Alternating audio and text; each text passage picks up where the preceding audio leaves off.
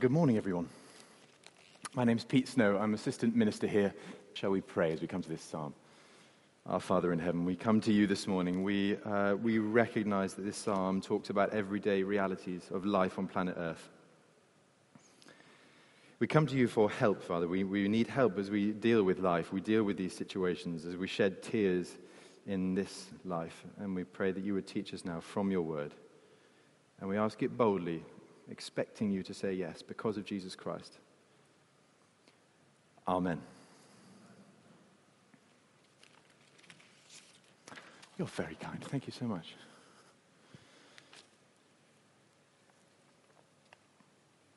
This psalm, Psalm 74, requires you to picture the scene. So, can you picture the scene with me? This is vivid. It's picture language. Uh, often, as we, as we begin to do this, the Psalms do this for you. They, they provide a commentary on the rest of the Bible. So that in the rest of the Bible, what we often get is the most amazing story and its narrative, and it paints the picture of God's people all the way through the last few thousand years. And then the Psalms, someone sits down and says, Wow, this is such an extraordinary event, I have to write a song about it, which is still something people do today when they go through extraordinary events. And they paint the picture for you again, and they give you a little commentary on God. And the Psalms contain more propositional statements about God than any other book in the Bible, New Testament or Old. They say things about God, like in verse 12, which is our key verse today, the turning point of the whole Psalm. God is my king from long ago. He brings salvation on the earth. But just so here, there's emotional turmoil. We're about to picture the scene, and we're invited to say, Ah, but I remember this about God. He is my king from long ago, and he brings salvation on earth we know with almost certainty w- what this psalm was a response to. It, it was uh, written up in 2 Kings 24 and Jeremiah 51. So you get twice in the Bible the same thing narrated. And this seems to be the response to the destruction of Jerusalem in 587 BC. 587 BC, which, by the way, is really cool because uh, the page number this morning is 587. So uh, sometimes we preachers, we just throw out historical dates at you and it's really hard to remember them, but not today, my friends, not today. the year was 587 BC and so was the page number. So Psalm 74. Picture the scene. The fall of Jerusalem, the sack of Jerusalem happened the night before and everything is smoking rubble. It was burned by Babylon's army.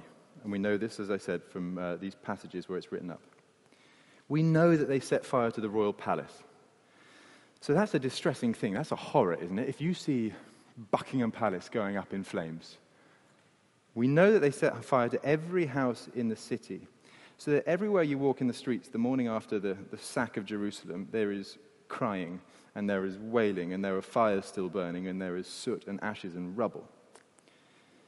We know that they broke down the city walls. So they made sure however they could, with all their machines of war, that they got those massive stones and they put them out and they created a rubble strewn field, a ruin, and they made sure that Jerusalem was wrecked so that it was entirely vulnerable and exposed. We know in particular that they torched the temple.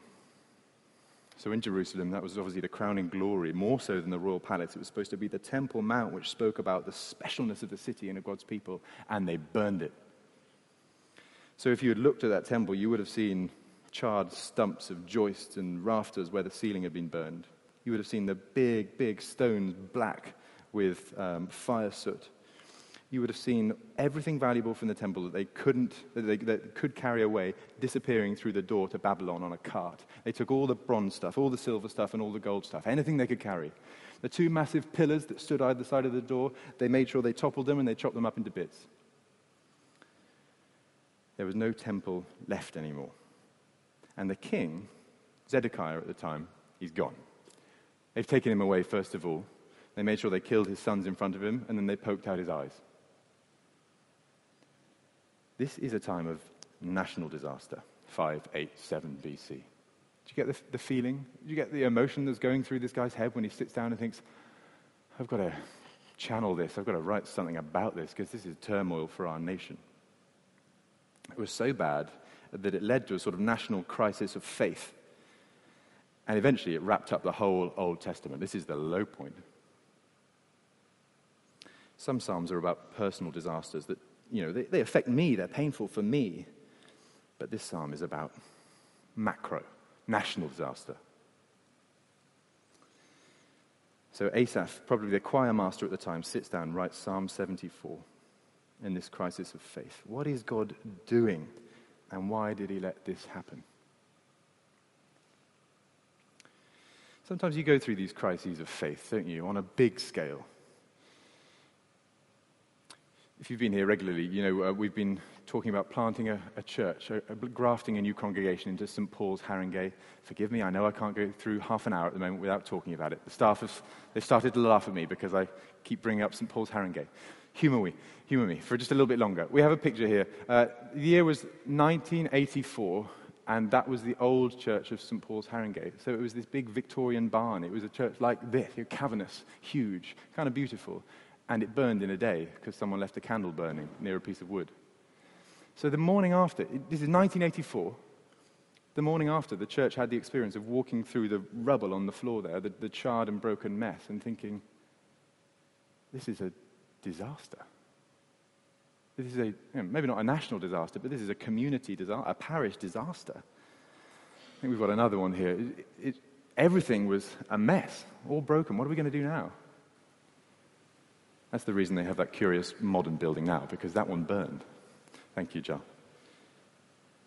Christians go through this. And what do you say to God when you pick your way through the ruins of your church building?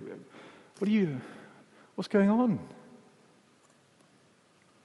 I was reading in the Open Doors prayer diary this week that in India, the persecution of Christians is increasing recently. They told one story about a 19 year old girl who was um, raped and murdered by her fiance. She was a Christian, he was a Hindu, and uh, her parents told him that you, you, if you're going to get married, you'll just have to respect her Christian faith. So, in response to that statement, he raped and murdered his fiancée, their daughter. What do you do? If you're a Christian in India and that's routine, that sort of thing happens to you, what do you say to God? How do you express that? Maybe you're facing an injustice at the moment that feels like it's just on a big scale. Maybe if you're not at the moment, you will do in the future and you need to know how to respond. It may not be a national disaster, but it certainly feels macro. It certainly feels big in your life. What are you going to say to God then? Maybe something like verse 1 in our psalm. Oh God, why have you rejected us forever? Why does your anger smolder against the sheep of your pasture? You see how the Psalms, they can give you words to say when you don't quite know what to say yourself. It feels, God, like you've rejected me forever, and your anger is smoldering against me.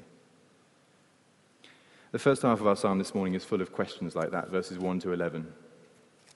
The second half, the questions fade away, and it, there is a bit more hope. It all revolves around this idea in verse 12 that God is my king and he brings salvation, but we'll get to that. Okay, so just two halves this morning. They feel the first half is bleaker, just to warn you. The first half, we're going to see that my God is holding back justice, verses 1 to 11. And the second half, we'll see that, but I know my God brings salvation.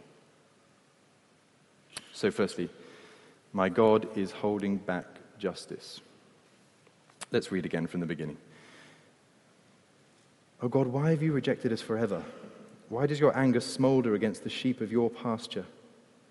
Remember the nation you purchased long ago, the people of your inheritance whom you redeemed, Mount Zion where you dwelt.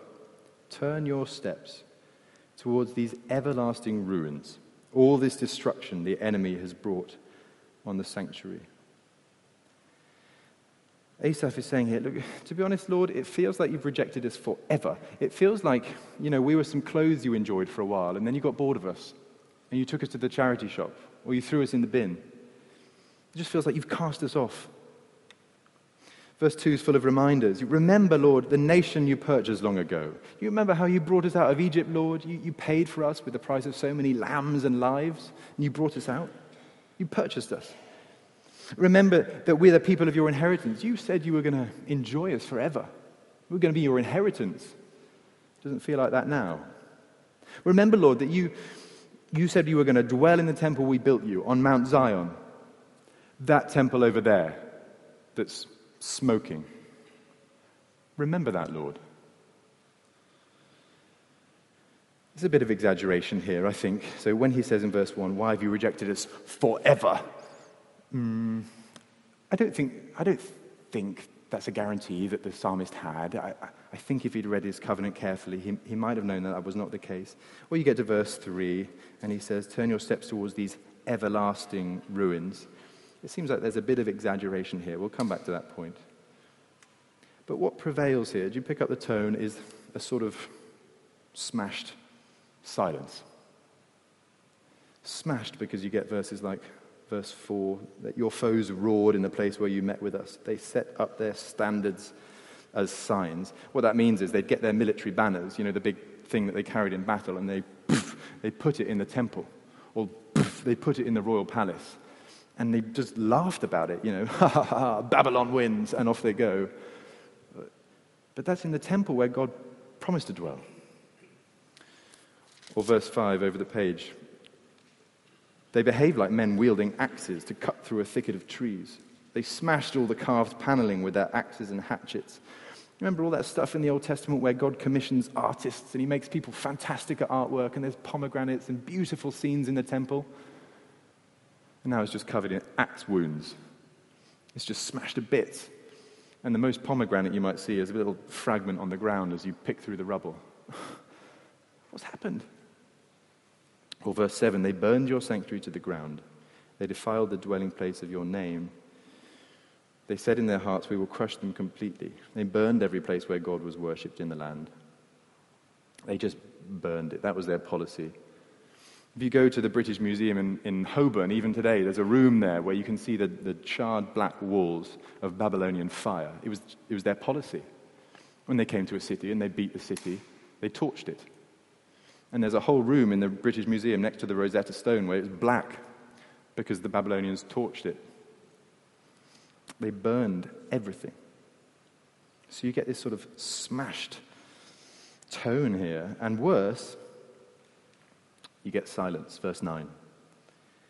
We are given no signs from God. No prophets are left. And none of us knows how long this will be. Prophets were the people who could see. They were the eyes of the people of God, especially when the, the, fog descended and life was confusing and difficult. Prophets were, are called the eyes of God in the Bible, and they can see forward into the future and they can bring back a word to the people. And there are no eyes here. There's just a smashed silence. How difficult to have no word from God. It's like when you're on the phone to somebody, maybe they're driving a car and the line suddenly goes dead. And you can't help but panic. You, what's, what's happened? Hello? Hello? Is anyone there? And there's silence for the people of God. What is going on? God is holding back for some reason, and I don't seem to know why. When I was at Bible college, uh, there was a football team.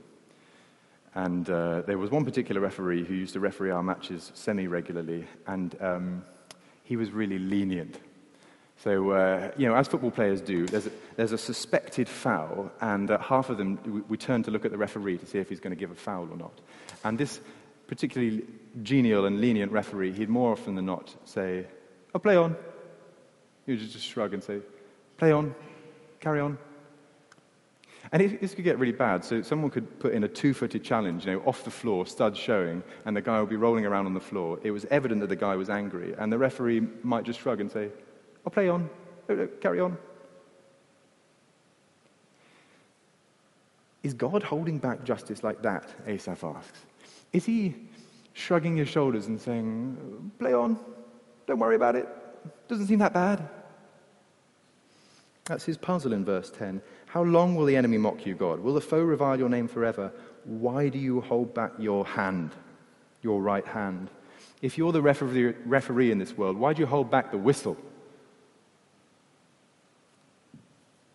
Why? Here's the thing in this psalm we're not told.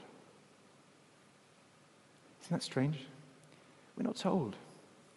We are told answers in the rest of the Bible, don't get me wrong. I mean, there are sermons I could preach to you about uh, how the human race needs to learn how evil it is and get handed over to evil, Romans 1. Uh, we need to know in other sermons and other parts of the Bible that um, Judah has to learn that the covenant curse is real. And this was all prophesied in Deuteronomy 28. There are other sermons I could preach to you about um, this is the church learning that God can discipline those he loves, and sometimes he might even cause pain so that I learn to cling to him and not to the things of the world, Hebrews 12. I could preach you that sermon, but I won't today. Uh, we, we, need to learn in the church that, that God is being patient. He's holding back justice, 2 Peter 3, while people come to repentance. But that's not today's sermon either. All of those things are true. But at this time in Israel's history, we know, from, especially from the book of Jeremiah, where this is written up, that God is dissolving Israel's confidence in their own temple. So they were strutting about saying in, in, Jeremiah chapter 7, This is the temple of the Lord. This is the temple of the Lord. Nothing can touch us here. It's like they had this immunity that they thought nothing could break through. And here it seems that God is saying, I'm going to take that away from you in order to make you ready for the salvation that I'm bringing.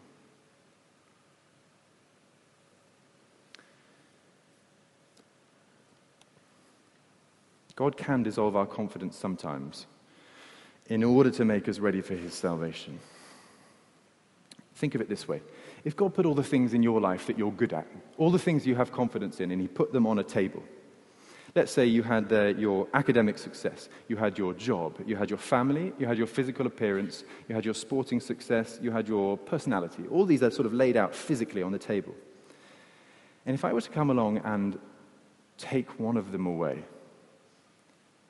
which would be the one where you thought, oh, no, Pete, don't take that one? It may be, as God is doing here, that God dissolves our confidence in that particular thing that we're hanging on to in order to make us ready for his salvation in Jesus Christ.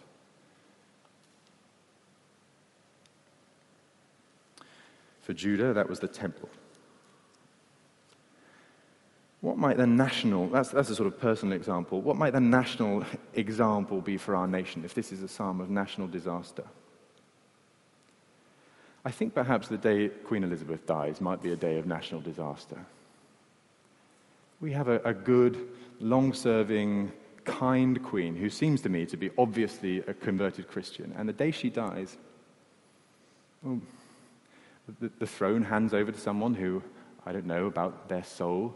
Uh, the country goes into mourning. None of us really have dealt with Queen Elizabeth not being queen before. That's a day of national religious disaster. Or perhaps it's the day that the Church of England just implodes. I don't know what, the future has in store for the Church of England, but there may be a day when God dissolves it and parish buildings are handed over to things that aren't really churches in order to teach me and you that our confidence is not in this denomination or this structure. Or it may be the day of national religious disaster when there is so much immorality in this country. There is so little regard for right and wrong that the only thing a Christian viewpoint on the world gets me is persecution and derision. That might be the day when I just think, oh, this is, this is a disaster. Why would God do anything like that? Why would God bring us to that point? Here's the very significant thing that the psalm tells us. Second point I know my God brings salvation verses 12 to 23. Verse 12, as I said, is the big turning point in the psalm. Do you see? Verse 12 God is my king from long ago. He brings salvation on the earth. It signals a change in tone and in perspective. I thought Sam read it very well. It's somber at first, and then here there's a but, and things change. There's no answer from heaven, but Asaph thinks, hang on, I know about God. I know what he's done in the past. And then everything you get hereafter is rather emphatic about God. So all the, all the yous that you get in verses 7, uh, 13 to 17 are emphatic. You did this, Lord. You did this. It looks back at his track record. Track records are very impressive, aren't they, if you've got a good one? I, uh, I know nothing about um, stocks and shares, But with that caveat, David Gardner is a man who has made a name for himself in the US for being a, a, savvy investor. David Gardner, he runs a blog, and for a small, I'm, I'm told a very reasonable fee, uh, he will advise me on uh, what stocks and shares I might like to invest in. And in the last two decades, he picked the big three investments in the USA. So he was telling people a long, long time ago on his blog if you invest in Amazon and Netflix and something called Priceline, then um, you will be fine. And lo and behold, they've gone up by more than 2,000% each in the last uh, 15 years or so. That's a pretty good track record, isn't it? It implies that if I subscribe to David Gardner's blog and um, take his next tip off, uh, well, his track record suggests that it's probably going to make money. God's track record is perfect. Because the thing about God is he can't change. He, he doesn't change. He's God. Immutable is the theological term. So if God has done something in the past, and he is described in verse 12 in our key verse as one bringing salvation, it's what he does, it's his character. He brings salvation. He will always do it again. These verses are beautiful. They look back at what God has done in the past. In particular, it looks back to uh, the Exodus and to creation. So, verse 13 It was you who split open the sea by your power. You broke the heads of the monster in the waters. That's looking back to when God parted the Red Sea. It was you who crushed the heads of Leviathan and gave it as food to the creatures of the desert. That's um, looking back to Egypt um, in the Exodus account as a sort of many headed dragon in mythology and saying, You smashed their heads. It was you who opened up springs and streams. You dried up the ever flowing rivers. That's looking back to when God opened up the Jordan and let people pass through on their way into the promised land. So it looks back to the Exodus. It goes on even further. It says, verse 16, The day is yours, and yours also the night. You established the sun and moon. It was you who set all the boundaries of the earth. You made both summer and winter.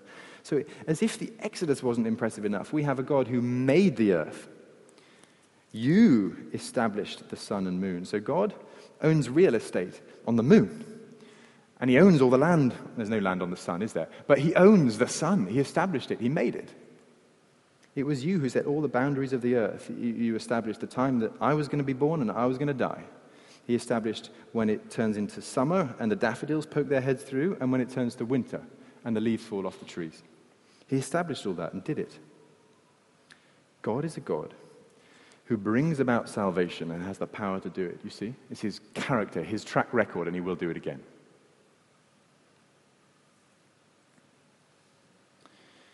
For the Christian, Jesus Christ is my King. So I can read verse 12 in a very special way. I could say, God is my king, yes. But because of the New Testament, I'm also able to say, Jesus is my king from long ago. He brings salvation on the earth. I mean, we could go on. A Christian can pray the, the second half of Psalm 74, asking for Jesus to come a second time and bring justice. So, to, to paraphrase verse 18, remember how the enemy has mocked you Lord Jesus. How foolish people have reviled your name. Do not hand over the life of your church to wild beasts. Do not forget the lives of your, your afflicted people forever. Have regard for your new covenant, because haunts of violence fill the dark places of the land. Do not let the oppressed retreat in disgrace. May the poor and needy praise your name. Rise up, O God, and defend your church. Remember how fools mock you all day long. Do not ignore the clamor of your adversaries, the uproar of your enemies, which rises continually. Do you see, the church still asks questions like, Why, Lord, when you pick your way through the rubble of a burning parish church? They still ask questions like, How long, O Lord, when your family and your church is persecuted in a country like India? It's just like Asaph. But just like Asaph, you learn as a Christian believer in the Psalms to ask these questions with faith. So, gone in the second half of this psalm are the questions and the exaggeration and the anger of the first half of the psalm. And what's come in its place is just honestly, Lord, I'm asking you to come again. I'm asking you, Lord Jesus, please come quickly. Because this national disaster, this injustice is more than I can bear. That's the big thing I think the Lord would have us do practically as a result of studying this together this morning. Let's ask Jesus to come again. That's such a New Testament prayer, come, Lord Jesus, is written into the Lord's Prayer that we prayed earlier Thy kingdom come. The church is required in, in all ages, in all generations, to say, Come, Lord Jesus, because this world is not as good as it gets. There's so much injustice here. Come, Lord Jesus. There's so much suffering here. Come, Lord Jesus. Thy kingdom come. If we do have a daily quiet time or devotion, it is strange, I think, I've been reflecting in my own life, for me not to pray the Lord's Prayer every day. Because Jesus says, when you pray, say, Our Father in heaven, and so on. He just expects us to do it when we pray. And of course, if I'm doing that every day, if I'm praying the Lord's Prayer every day, then I'm also praying, Thy kingdom come every day. Unless the church cries out to God about the violence against our brothers and sisters in places like India, who will? Unless the church cries out to God about babies being terminated in their mother's wombs across the UK and now in Ireland, who will?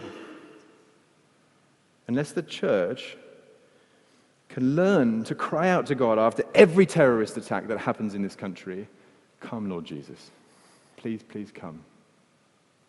Who else is going to say those words? A non Christians aren't going to say them. God is my king from long ago. He brings salvation on the earth and he invites us. Just participate with me. I want, I want to encourage you as a, as a child to a father, keep asking me.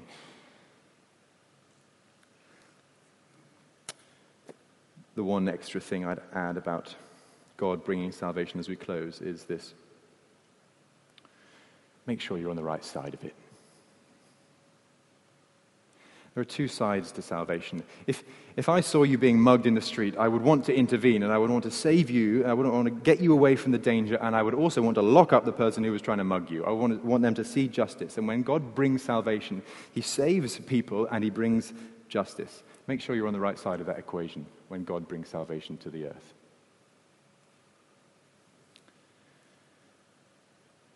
When it says at the crucial moment in our psalm that God will bring it, it doesn't mean that everyone will be saved. It means those who are trusting Jesus will be saved. And those who are not will pay for their sins themselves. This week, my uncle was diagnosed with cancer. On, on Tuesday, I had the phone call that nobody wants for anybody in their family.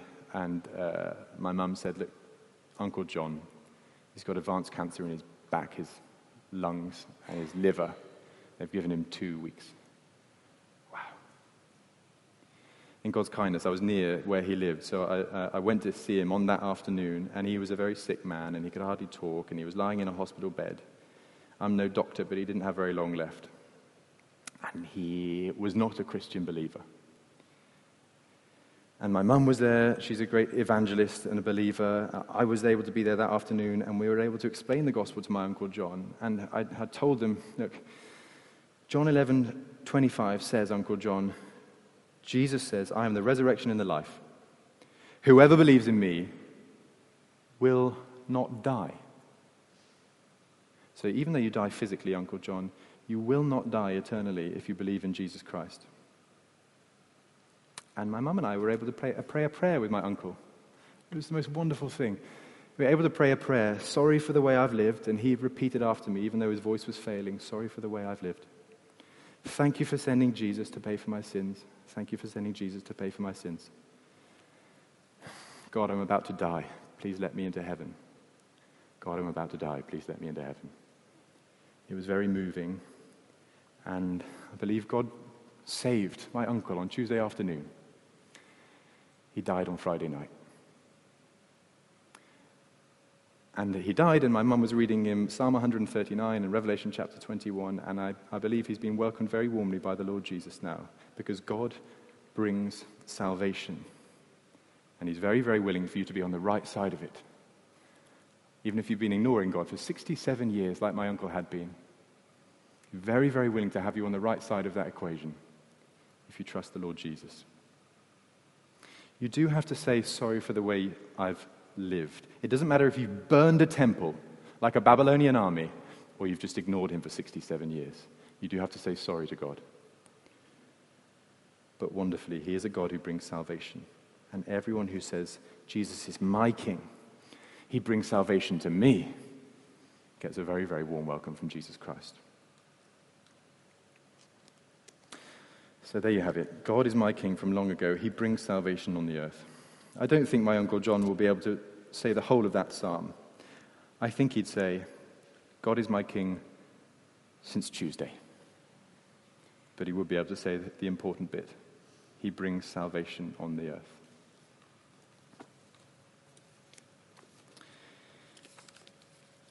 I think perhaps there's no better way to finish in prayer than saying the Lord's Prayer together with that line, Thy kingdom come. I'll give you a moment of reflection and then we'll pray the Lord's Prayer together.